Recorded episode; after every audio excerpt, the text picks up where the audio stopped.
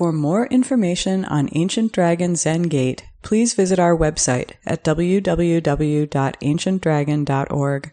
Our teachings are offered to the community through the generosity of our supporters. To make a donation online, please visit our website.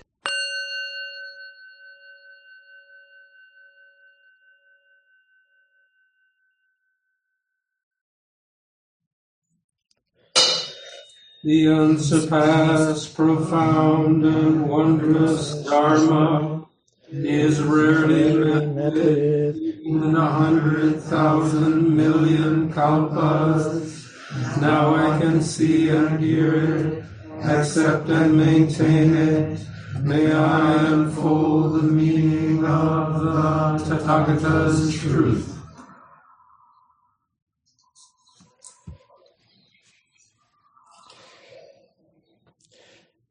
So, good morning, everyone. Can you all hear me? Great.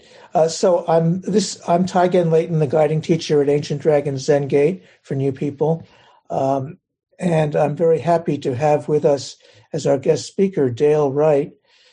Dale has spoken at Ancient Dragon before, way back in the old days when we had a storefront temple on Irving Park. Um, so uh, Dale is um, professor at uh, Occidental College in Los Angeles and has uh, written many books. Uh, I'll just mention two The Six Perfections, uh, Buddhism, and The Cultivation of Character, a fine book. And then his most recent, which I haven't had a chance to read yet, but looking forward to it Living Skillfully Buddhist Philosophy of Life from the Vimalakirti Sutra one of our old favorites. And uh, Dale has also um, edited uh, a number of books together with Steven Heine, who was here last month, including Zen Classics, Zen Masters, Zen Rituals, Zen Canon, and the Koan. And maybe I'm leaving out some.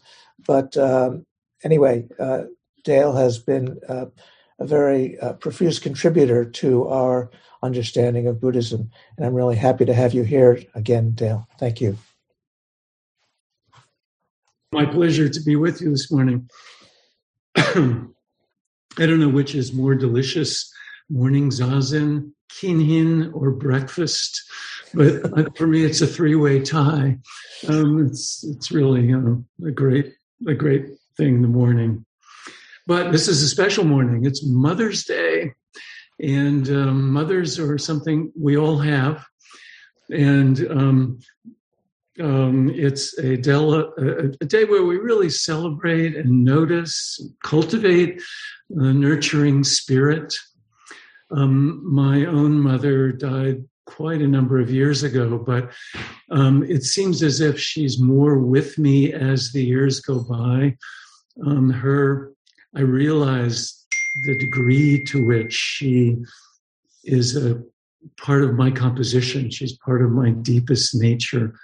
So, and mothers have this nurturing spirit in deep measure. Um, but we've all got a little bit of it. So it's a day to really celebrate that and, and cultivate it in ourselves. Um, probably every time you gather, you uh, mention the word prajna, paramita, the perfection of wisdom, which is what Zen and Buddhism is all about. But in India um, and throughout Buddhism, um, Prajna Paramita is represented as a woman. Um, the female spirit is the spirit of wisdom, which is the same as compassion. And um, it is something that we should all study deeply and think about deeply. Um, but I've chosen as my topic today um, something that I'm I've been thinking about kind of almost all my life, all my adult life, but that I haven't yet entirely resolved in my own personal existence. And that's um, about a dichotomy that you can see clearly in Zen practice, but also in every aspect of life. Um, a tension between the discipline of control and self discipline and um, becoming a, a, master of yourself in some sense.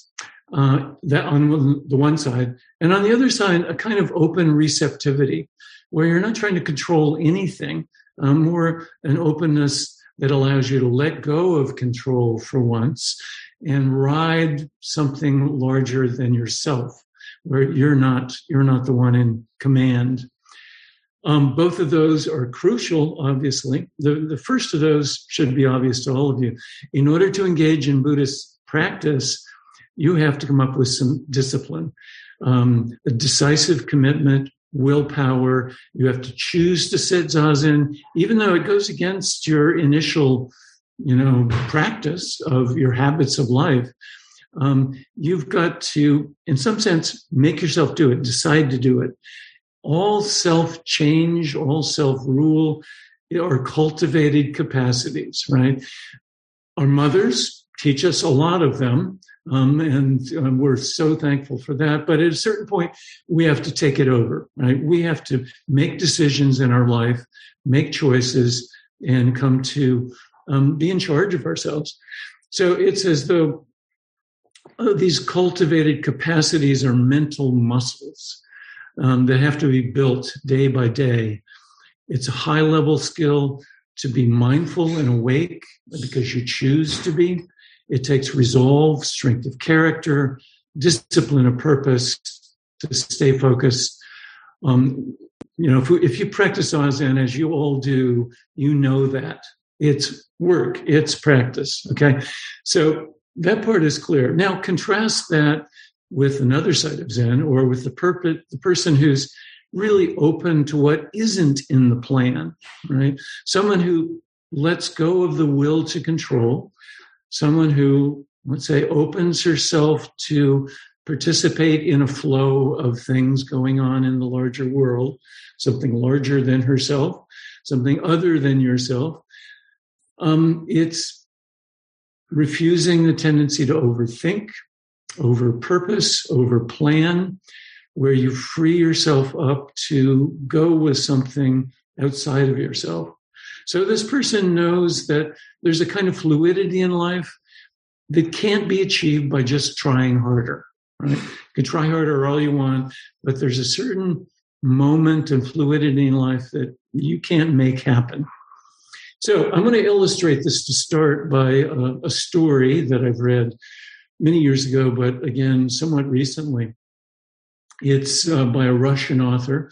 We're not in the mood to celebrate Russia these days, but um, maybe this will at least remind us that um, depth of character and depth of purpose are found in every culture, everywhere. And uh, Russians aren't to be equated with what's happening through Vladimir Putin. But in this short story by Turgenev, uh, we're to imagine two singers in a contest in a pub in a small village in rural early 19th century Russia. So, you know, almost 200 years ago. Um, um, in, a, in a part of Russia where singing is the art, right? Everybody sings, everybody practices, everybody knows the difference between excellence in song and voice and the lack of it.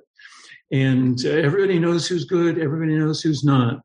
And anyway, it's uh, it's a contest between a local Yashka, um, who's a 25 year old works in a paper mill in town, young man who um, is has a natural gift. Right, he's a gifted singer, and everybody knows it. He's the best in the village. But he's up against an invited guest and competitor, where that in the story is called the contractor, because he is also not a professional singer. He's a tradesman. And the, the contractor is from a larger, small city, and uh, his reputation is county ride, not just in the village. So everybody knows this guy's really good, right? So um, the the loser is to um, is to be judged by the audience and will be required to buy the win- the winner a quart of beer. Okay, so so um, the it starts off. The guest goes first, and uh, he goes into a Russian dance tune, and everybody's attention is wrapped they they see his skill, his technique, his training, his discipline. You can see which side of the spectrum we're on right now. Um, and um, but it, you know nothing's greatly happening until two dancers in the pub get up and start twirling and then everybody catches the spirit including the singer who then begins to trill and go through all kinds of flourishes and everybody's with it now. And um, the whole room is rocking, right? They've just got it going, but they can see his skill. He can go up, he can go down, he can uh, trill into just amazing number of repetitious movements. And his technique is rare. Nobody's, in fact, ever seen, heard anything like it. His control is unprecedented. Um, and nobody there has witnessed this kind of singing personally. Um, so it's when it ends, the crowd erupts in applause and praise, and, and everyone knows the contractor has already won, including Yashka, the young village local, who is hesitant to even attempt to rebuttal. So, but the crowd insists he's got to do it. It's okay, fine, yeah, but I can't compare to that. So um, after a deep breath, he begins. It's a bit faint at first. He's nervous. He's self conscious is unassertive. But it's a mournful song, uh, a song of grief and deep sadness. Um, the initial notes are uneven, but eventually, pretty soon, he gets into the rhythm of it. And um, um, he begins to, in some sense, lose himself. Uh, he closes his eyes and he gets taken over by the song. So the song is not being sung by him; it's being sung through him. Um, he, the mood of that deep sadness spreads into everyone. Um, some people begin to sob; they can just feel the depth of the sadness. Um, his eyes are closed. He's literally taken out of himself, which you may know that's the literal meaning of ecstasy to be taken out of yourself. You're gone. You're not there. So, like a swimmer riding a huge wave, he's not pumping anymore. He's not paddling. He's just riding. And it's all happening through him. Uh, a um, a mood, a spell has been cast over the whole room. No one can evade it. Yashka, the singer, has been kind of possessed, released himself totally into the music as though he's not even there. So everybody's just, you know, sniffing, but there's a, uh, the song ends, no one moves other than the sobbing. There's a dead silence. No one claps, no one cheers.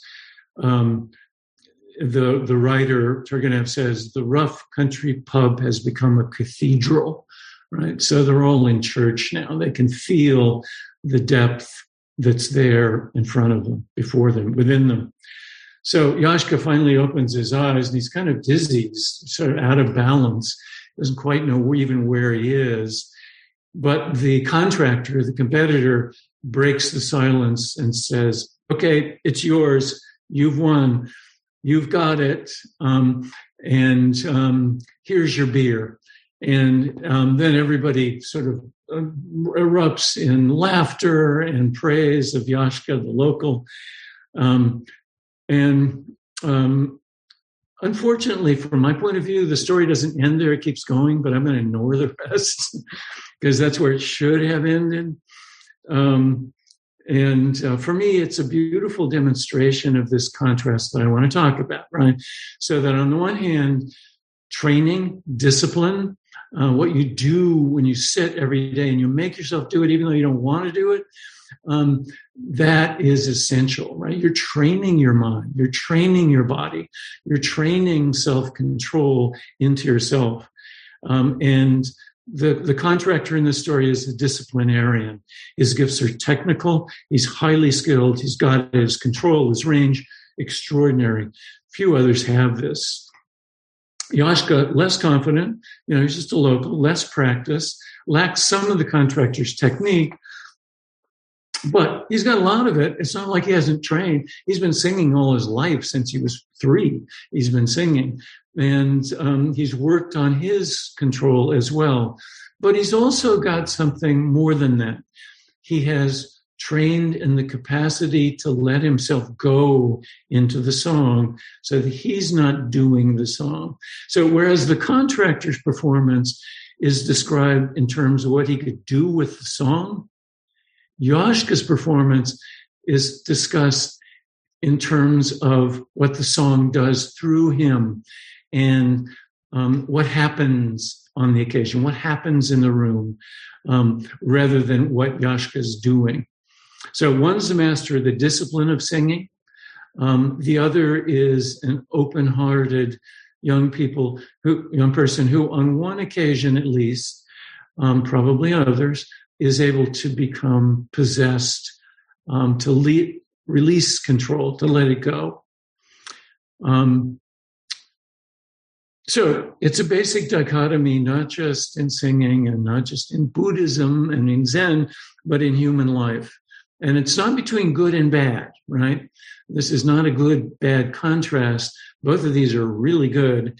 And if you're doing Zazen um, skillfully, you're doing both of these, right? You are learning both how to control your breath, stay with it, make yourself do that, discipline yourself, um, ride deeper and deeper into this capacity of will and of control, control of negative emotions, control of mind wandering.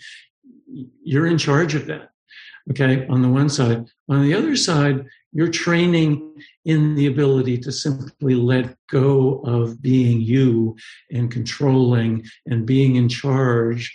And you're training in capacity just to be open right? So you can even think of that in the, I don't know what kind of breathing exercises you do, but I do both of these where, on the one hand, um, I do breathing exercises. I mean, I'm, I'm, counting my breath, I'm doing a certain uh, depth of inhalation and exhalation, and I'm disciplining my ability to stay focused and to breathe.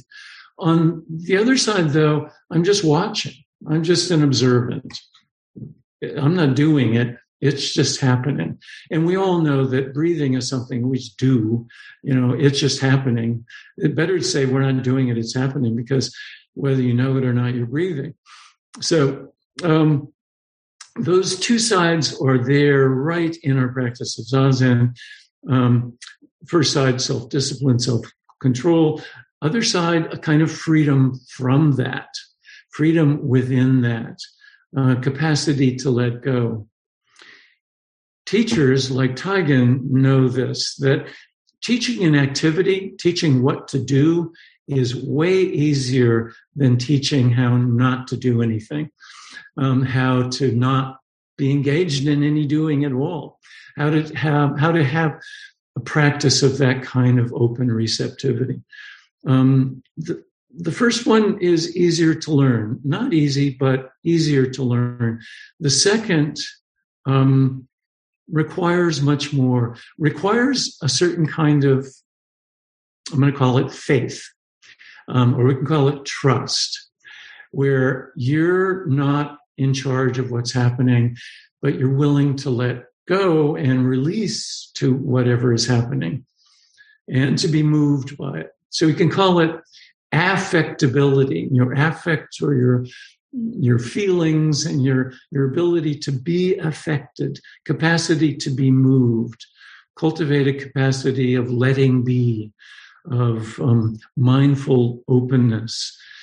There's always a tiny element of activity in the background of it because if you don't train yourself towards openness, you won't be ready, right? Um, because your natural instincts will be I want to control things, I don't want to embarrass myself, um, I need to be in charge here. Um, and you have to have enough faith, enough trust where you can just let it go. Be whoever you are right now and let that happen. Um, you have to give yourself to that. So that's the tiny element of control. Um, so the skill of release or openness requires trust, faith, confidence. The word confidence is interesting because you go back into the Latin roots, it's confides, which means literally with faith, with faith. So um, the person who seems to have confidence has a certain kind of faith, if it's real confidence and not just the sham put on fake confidence that comes with assertiveness and ego. Um, we've all got stories of, of this kind, but here's one from my life that I have vivid memories of. I don't know how old I was, maybe nine.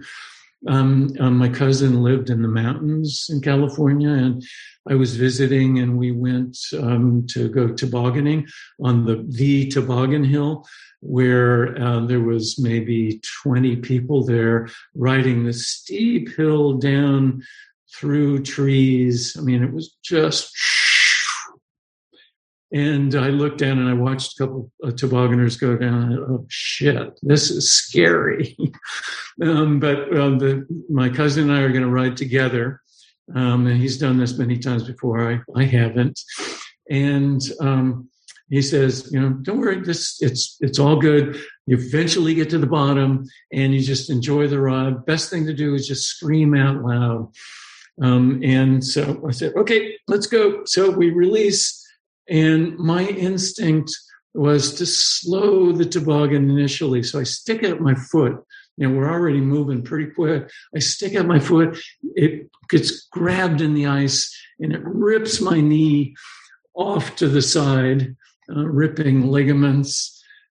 And my cousin is screaming in joy, and I'm screaming in pain, and we're wailing down this mountain and eventually get to the bottom and I can't walk and he's got to tow me home in the toboggan. But it's um, it's a story in my life that epitomizes inability to let go. I wanted to control it. I wanted to just have some say in how fast we were going. But in fact, your say is whether you're going or not.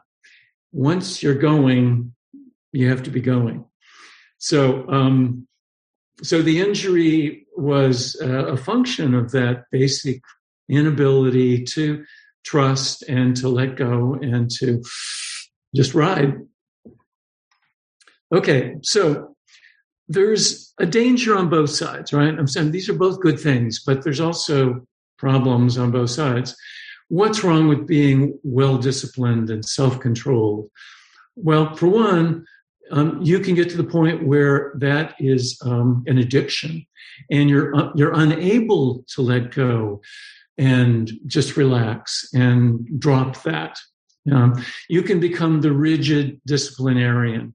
And we all know these people in our lives if we're not one of them we know others who are um, who are just so stiff that you know um, you know the, the room bursts into laughter and the strict person can't let go into laughter totally because it's kind of embarrassing. Your face turns red, you're drooling, it's uncontrollable. It's just so fucking funny. You can't stop.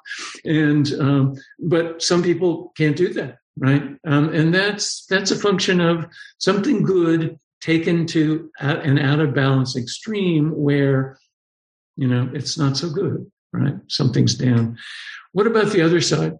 Opposite problem, too much receptivity. Is that possible? Too much trust? Yeah. Um, inability of self rule, self discipline is a huge inability, right? We all know this. So if we have to choose, you know, you, you better take the self discipline side. But the point here is you don't have to choose, and that cultivating both sides, becoming aware of both sides is really important downside on this side picture yourself um, in early 20th century and there's been a terrible crime committed. A young girl has been raped and a lynch mob gathers and the anger is just flowing through everyone. And you become a participant in a lynch mob right? And just the hatred is raging. You you release yourself into this collective spirit um, um, collective sentiment and you you're there it's captured you. Or picture yourself cheering with a mob at a hitler uh, crowd where he's going on and on. Or picture yourself at a trump rally where trump's belittling a disabled person and everybody's yeah yeah um, where they're just caught in that you know, they let themselves go into something larger. They're riding a wave of sentiment that happens to be an evil sentiment, right? So that critical judgment, which the disciplinarian has in spades, is essential, right? So having both of those at hand and having a balance is is um, the, the, the point where all of this comes together. So um, both abilities are important. Both have a role to play in an awakened bodhisattva life, right? So, um, th- so we should make sure we understand that the the capacity to let go and to trust and to be open isn't the child's capacity, right? Is the child's just always open and and willing to go with whatever's going on.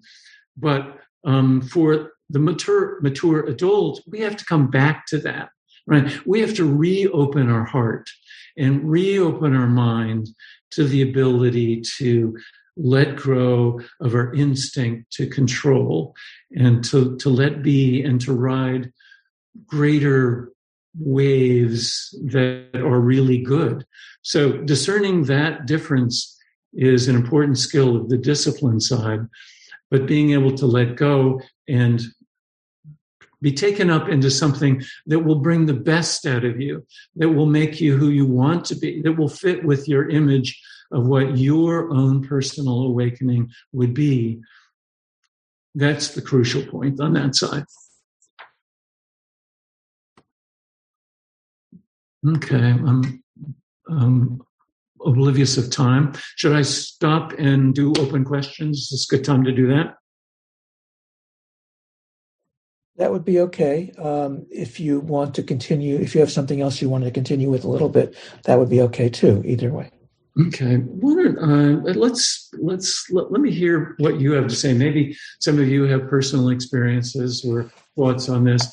I'm just beginning to try to work this out in my mind. So I'd love to hear any suggestions you have, and maybe in the process, other points I have will emerge.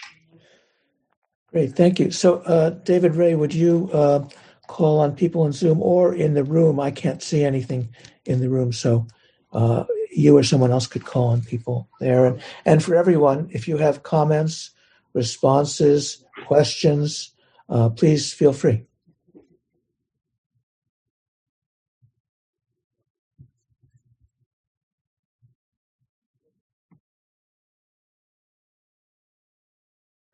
I'll happily call on people. Jerry, is that your hand up? I have a question. Yes, please. Um, I wonder if you might say a word about um, what the trust is in, uh, or that that which makes the best of us as we release effort, uh, that that which harmonizes or, or gets that toboggan down the hill. Yes. Okay. Um, excellent question. Fact, that's the key question. Um, well, a good place to start is with uh, a chant that um, says, I turn myself over to, I give myself to the Buddha, the Dharma, and the Sangha. All right. So the Buddha meaning the, the, the metaphor of spiritual depth. Um, as you come to picture it and reform it in your mind and picture it, um, you turn yourself over to the Buddha that's here within us and around us. Uh, the Dharma, the teachings, right? Teachings of wisdom from any tradition. Um, go ahead and consider that the Dharma, um, because that's in in most of our lives. We're not just focused on Buddhism, but there are other elements of wisdom that come into play. And the Sangha, a community of people who you can trust, who you come to trust, right? Now, there's a there's an interesting um, role here for gratitude to play, and the, the way to cultivate openness and trust is to notice moments of it that are important that you see in others and in yourself, and to appreciate them, ponder them, um, you know, think about them, um, imagine them, we, we know from neuroscience, the more you do that, the more you're building brain pathways that will allow that to emerge, right?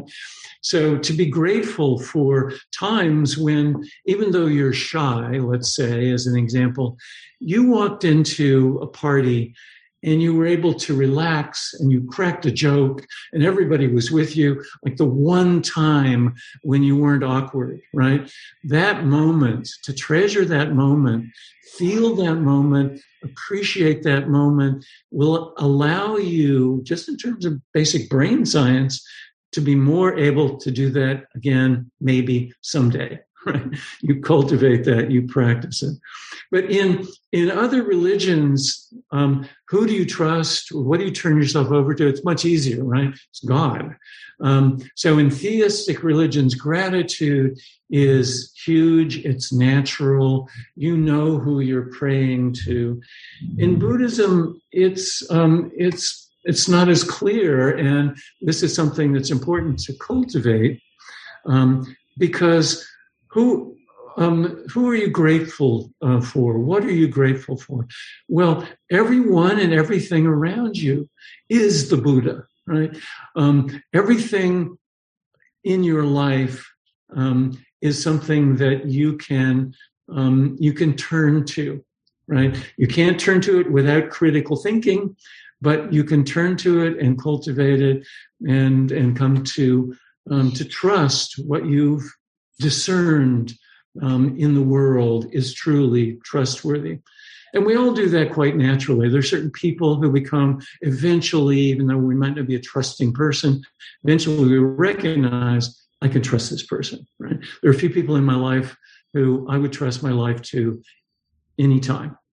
Um, and I just know that. Um, and there are circumstances in my life where I've disciplined myself and I've been through these circumstances enough where I know that I can trust just my instincts.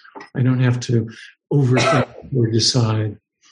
Um, but the toboggan ride, good example. I had to make a decision. And probably as a nine year old, I couldn't possibly do that. There I am at the top of the hill. And I'm not going to be the one who said, No, I can't. Where's my mom? Uh, I'm going. But once I've made that call, I, I, I need to pull my feet up and start screaming with my cousin and just have that deep faith.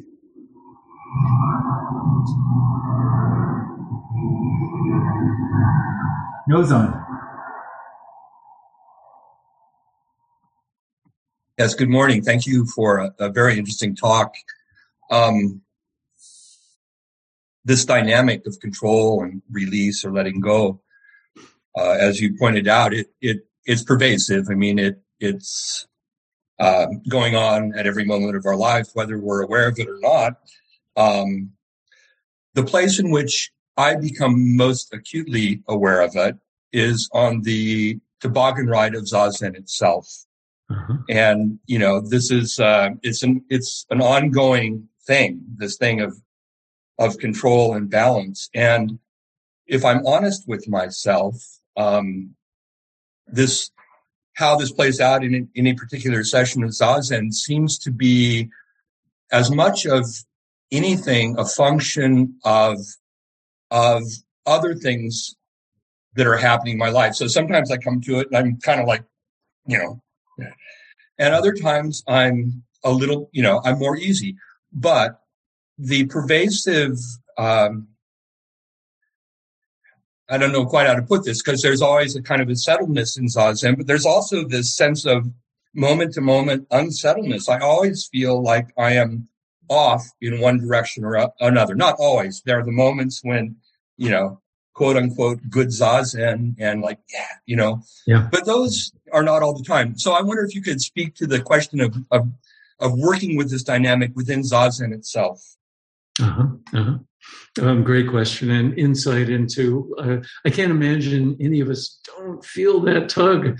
And um, in my own practice, I uh, I probably mostly have no choice but to go with the flow of that day. And so if it's, um, if it's trouble, um, then I'm facing that trouble. And if it's just I'm feeling good. Well, I'm just feeling good. Um, and um, but sometimes, and I do this consciously, and this is the disciplinarian in me. Um, I I say, okay, yes, there's trouble in my family. There's trouble in my life. Um, there's trouble at work. Whatever. Um, but I'm going to reside on the other side. Or I'm going to try. I'm going to practice just completely letting that go right now, and see if see if I can come into the middle balance by leaning the opposite direction. Now, I have to admit that doesn't always work. But maybe more often than not, it doesn't. But um, but I I do I do practice that on occasion. Um, on the other hand, um, sometimes I think that it's the world and my interior world is just speaking to me, and I need to listen and that zazen is the time when I should really be doing that deeply. And um, there, then I'm um, I'm my, I'm aware of my breathing, and I'm doing consciously breathing while this something simmering on the sidelines, and I just let that ride, and I come out of it um, mostly more able to take on the problem. Not always. I mean, as all of you know, um, Zazen isn't a technique of success. it's a it's a world of inner life that unless you do it, you don't really have this world of inner. You don't even you have it, but you don't know you have it. Right? It's to recognize what's going on deep within and to see it with clarity and um, true discernment. But um, um, I really appreciate that question. And uh, now that, you know, this is another example of when you bring something to conscious attention, um, you can you can work with it, right? Um, there's a book uh, a, a book in philosophy called "Make It Explicit," and that is that a lot of things go on that are just happening. Is happening, um, um, and you just do them. But if you make it explicit, right? Let me just think about that. What am I doing when I'm speaking to my daughter that way? What exactly is going on in that set of circumstances? Um, and you make it explicit and you call it out and you you might spot a place in there where okay I think I can improve on that step. It's been my natural instinct all along, but am I right? Is the instinct right? And in some cases, it's just not. So if you make it explicit and you draw it out and you clarify it, um, good things can happen.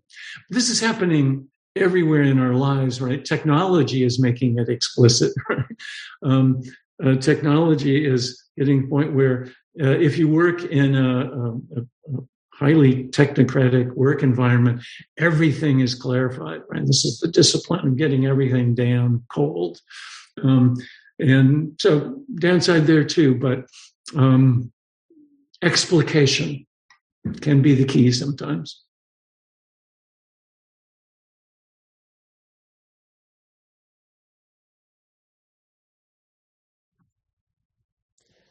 Dale, it occurs to me, and thank you for uh, all you're saying, that um, another word to throw in there with the, this balancing of control and discipline and letting go is play or playfulness. That uh, there's some play between um, knuckling down, control, and just opening up, letting go. And then there's a playfulness about how to find a balance in that. So I just wonder if you have any comments on yeah. that. Oh, that's that's a great word. I love that. Um, just you know, on, on, the surface, you would think that um, play is over on the side of letting go. Right? Children totally let go. They have no idea what time it is. They have no idea anything. They're in the play. They are living there. Nothing else is happening. And the discipline area, discipline so self-conscious and so on. But there's another sense in which we're playing with discipline too. We're working out all of these aspects of our life. And um, I love the word play as a way to sort of juggle between these two. We're playing back and forth and playing ourselves and experimenting with ourselves, experimenting with our inner life to see how it comes out. What happens when this happens? What happens when I go to this side? And um, so it is like a, a juggling act. Um, and um, the more, um, in my experience, I'm able to um, take playfulness to be part of my life in all spheres, left, right brain, um, the the better off I'm in. Uh, the, the the more I can relax, the more I can hear other people say what they're saying, um, and um, so there's so much we can learn from children on that. Just watching them is so joyful. Um, you know, but again, not always, because then there's the side where you're totally immersed in play. Uh, this gets beating up on the other kid. Uh, um, I, I, had I was talking to a woman last night, and she said, "My son keeps saying." I want to kill you. And um, he says, I want to kill all the kids in my room, my school. And uh, she's saying, Well, could you please not say that at least at school and we'll work with that at home just oh man so kids playfulness goes into the pretty earnest and at some point that can go badly well, anyway tell again that's I, I love that word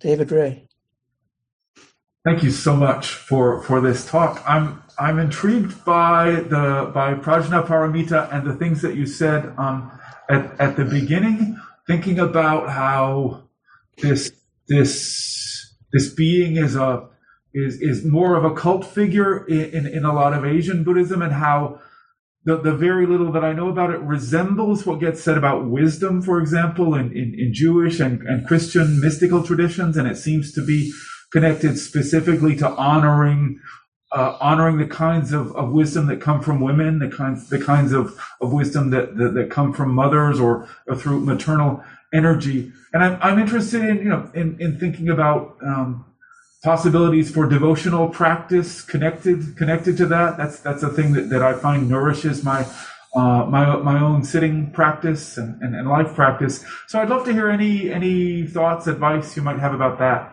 Yeah. Yeah, I, I do, and I'm. Um, I've all my life I've been taken with um, theistic religion. Um, I, I, was raised secularly, so I didn't have it as a kid, which I really regret because I think that's where it's deep. Um, but I, my first uh, interest in religion um, was as a college student. I began to go to before Buddhism was around much uh, to a Hindu temple. Um, some of you know Self Realization Fellowship, where there's a lot of devotional things go on, a lot of meditation. I learned to meditate there, and um, where the two went together, where wisdom and the spirit of the feminine were conjoined, and where gratitude was developed. And you know gratitude is the best feeling it's the deepest feeling when you can really be grateful. So to the point where the tears are coming out of your eyes um, you're feeling something really really wise. And so all of those things come together in this figure of prajnaparamita it's I, I can never I think figure out early Indian culture, the, the male female dichotomy, because it's so different from our own Western culture. But um, uh, in fact, the, the Bodhisattva of compassion, Avalokiteshvara, is a male, right? And so, but in Western culture, that, no, that's wrong. and when Avalokiteshvara images went to China, eventually the mustache disappears he turns into she, so it's a transgendered figure.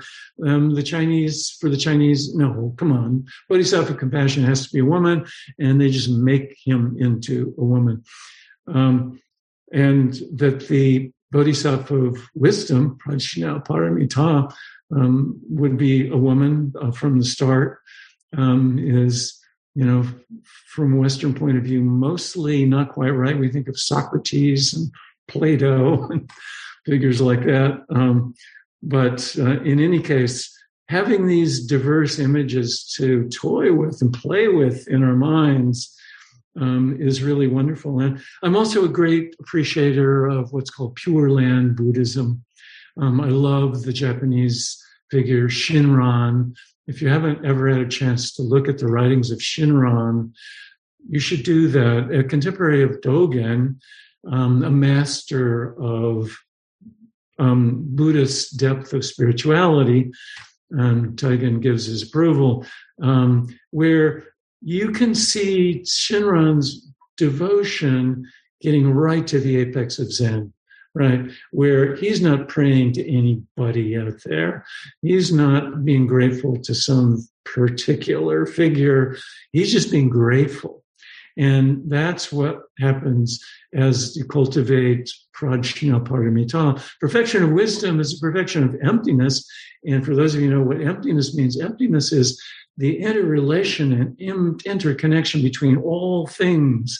So if you're grateful to Prajna Paramita, you're grateful for the cushion you're sitting on, the air you breathe, your mother's crying that day, everything is a moment of gratitude. Even the kid who got in a fight with you when you were nine. Um, so um, that kind of gratitude is just so fabulous in Pure Land Buddhism. And Shinran, I, for me, takes it to the pinnacle. Uh, really a brilliant um, Buddhist. That was a wandering um, response to your question, but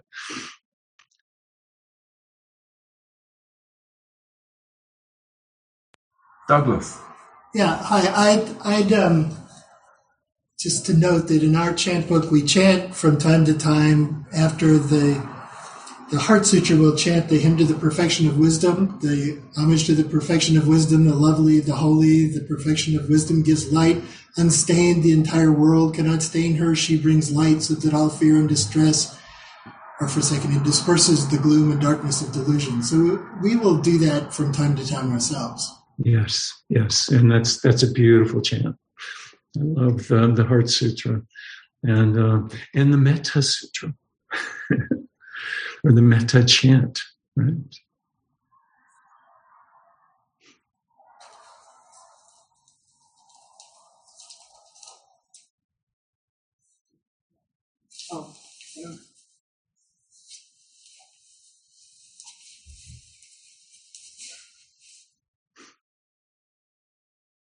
Other comments or responses or questions?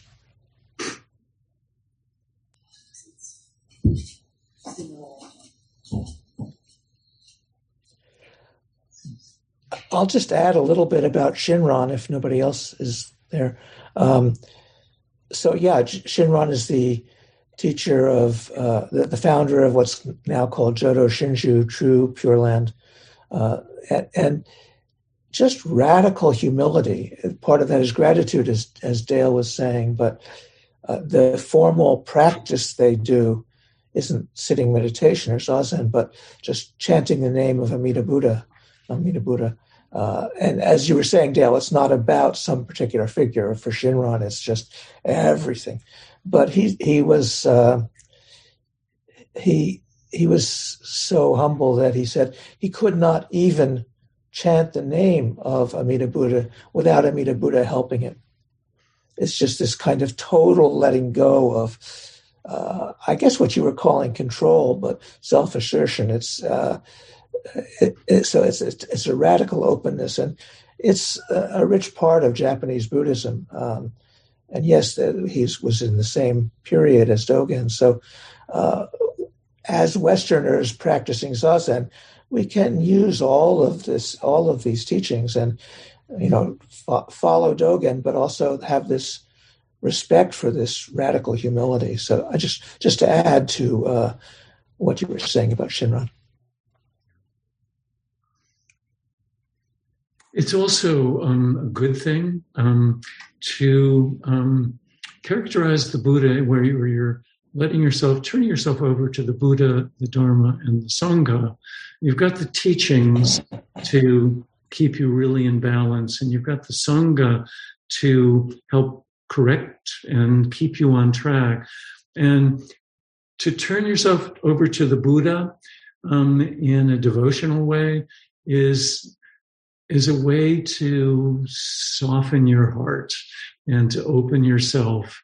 Um, if you imagine the Buddha as exuding compassion and love for all sentient beings, all living beings, um, turning yourself over to that spirit in a devotional way um, is difficult for many of us who are deeply secular, but it's a, um, liberating practice, something that anybody can practice to deep benefit.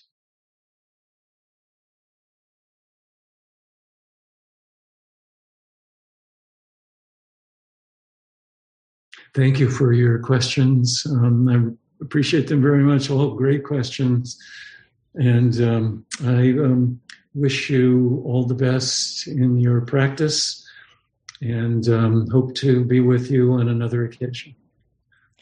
Thank you very much, Dale. Uh, great to have you and, and uh, very, very helpful uh, talk in terms of awareness of both of these sides of control and just letting go. Yes. Nyozan. Yes, I wonder if you might yes, just. Um, I'm hearing about this most recent book of yours for the first time on um, Vimalakirti. Yeah. Yes, can you say a little bit about uh, what you do in this book? Yes. Um, I try to um, get to the essence of Vimalakirti for contemporary practitioners. So it's it's for us. It's not a book of scholarship about the Vimalakirti Sutra in its original context, although I play with that occasionally. Um, I try to say what it can mean for us. And so I go through what I take to be the crucial moments in the sutra. And it's not a long book, um, but um, I talk about the key themes in terms that I'm hoping we can make use of. So I, I, say it's not a book of scholarship, it's a book of practice. And even though it's about a sutra. And um, I, uh, looking back at some of my early work, I now repent of it, where I, where I was writing for other scholars, and and I, uh, I realized that I, I need to be talking to people who are serious Buddhists, and that's what this is about. And um, so, um, what else can I say? It's my favorite sutra of all of them. Uh, you you know it a little bit, or you? Oh yeah, I love it. I love You've it. read it, yeah. I love the the Robert Thurman translation yes. out of the Tibetan. I, I think it's brilliant. There's a brand new translation because uh, a new version, Sanskrit version of the sutra is discovered in the Potala Palace in um, Tibet, in Lhasa. Um, and it was always thought that the Sanskrit original was lost and never be found. And boom, in the late 90s, one was found. It's just been translated. But, um, you know, translated in this, you know, kind of stiff way um, where we're trying to duplicate it in its original context, which is basically, you know, maybe one century into the common, so, t- so two millennium ago. So, although it might be interesting from a historical point of view, it can't match Robert Thurman's brilliance at bringing out all of the depth of the sutra for for our time. Um, I don't know, just a great sutra. So I play with it basically. Um, um, so I hope you'll get have a chance to take a look at it. And Taigen, if you do do that um, collectively, I'm happy to come back and talk about it if, if anybody does find it useful. I'm sure it's useful, and yes, it would be great to have you back again, again. And um, yeah, I, I, agree. The the Thurman translation is just wonderful, uh, very very useful. uh, he's got wonderful glossaries at the back that I refer to regularly. Yeah. Uh, but I, I, wanted to say that as a uh, uh, one of our great academic scholars, Dale is unusual in be, in, uh, in in your writings that I've seen in actually uh, addressing things from the in, in a way that uh, is uh, compatible and helpful for practitioners. And I I imagine Dale that part of that is your own background as having practiced at ZCLA uh, mm-hmm. uh, for a while, so you you understand that uh, Buddhism is not some uh, you know kind of uh, dry, uh, antiquated, archaic. you know, bit of writing. Um, so yeah, and that's what we're about is, is how do we apply it in our own in this time in the, in this world in this in this in our lives and uh, you've always uh, to me uh, uh expressed that so uh, thank you uh, thank you yeah yeah i'm always working towards it and trying to get the tone right and to to sense enough about our current circumstances where we can you know fit the two together but um, but Buddhism is just so rich, and I, have um, although I've still you know Zen is my practice. Um, I've I've been really reaching out into other kinds of Buddhism more and more, and uh, and you know, and I've always toyed with other traditions too. Um, um, Jewish humor, fabulous. Um, Christian medieval mysticism, deeply selfless you know, and my own Hindu background where I, I learned how to meditate. So there's all that in me too. so not having been raised a religious person, I've always thought I want to be a religious person. Somehow there's got to be a way for me to be religious and not be a fake cop out. for myself, I was raised Jewish, sort of secular, but I was bar mitzvah and all that. And then had my first conversion experience a year after my bar mitzvah when I realized that that uh, had this. I mean, it was a conversion experience to atheism.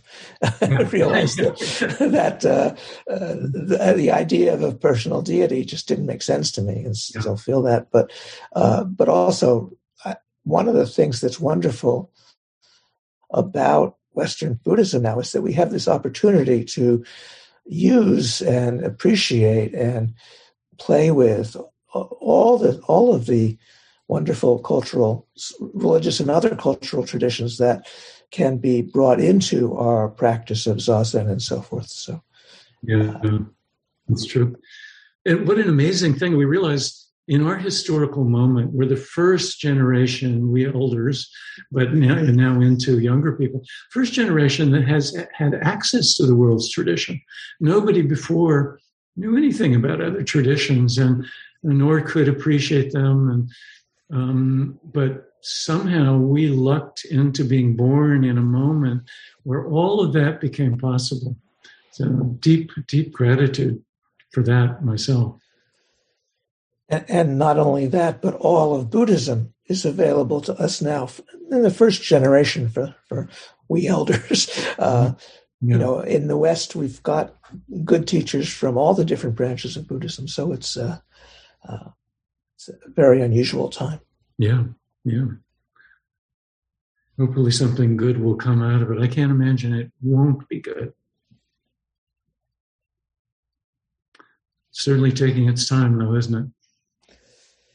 it's a difficult world we're in. yeah. Anybody else, Jane or Angie or Nathan, any uh, comments or questions while we're gathered?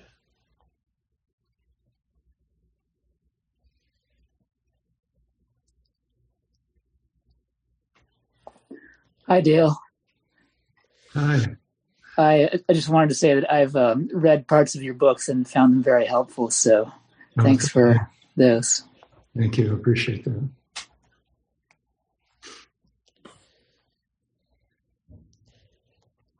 Well, maybe if there's nothing else, um, we can sign off now, but we will ask you back, Dale. And uh, uh, yeah, I love the Vimalakirti Sutra. It's one of the truly uh, playful, uh, you know, kind of. Uh, Vimalakirti is kind of a trickster, but he also is a, a teacher of wisdom. And, and anyway, uh, that's right. In fact, if, as far as I know, it's the first Buddhist text where anything humorous happens. you know, prior to that, Buddhism was pretty staid and disciplinarian, and uh, Vimalakirti is just playing. He's brilliant. and his goddess friend. yeah. Well, maybe we should sign off now. Thank you for coming, and uh, thank you for sorry for our technological glitches, but here we are. And uh, uh, be well, everyone. Happy Mother's Day. Happy Mother's Day. Thank you, everyone. Bye bye.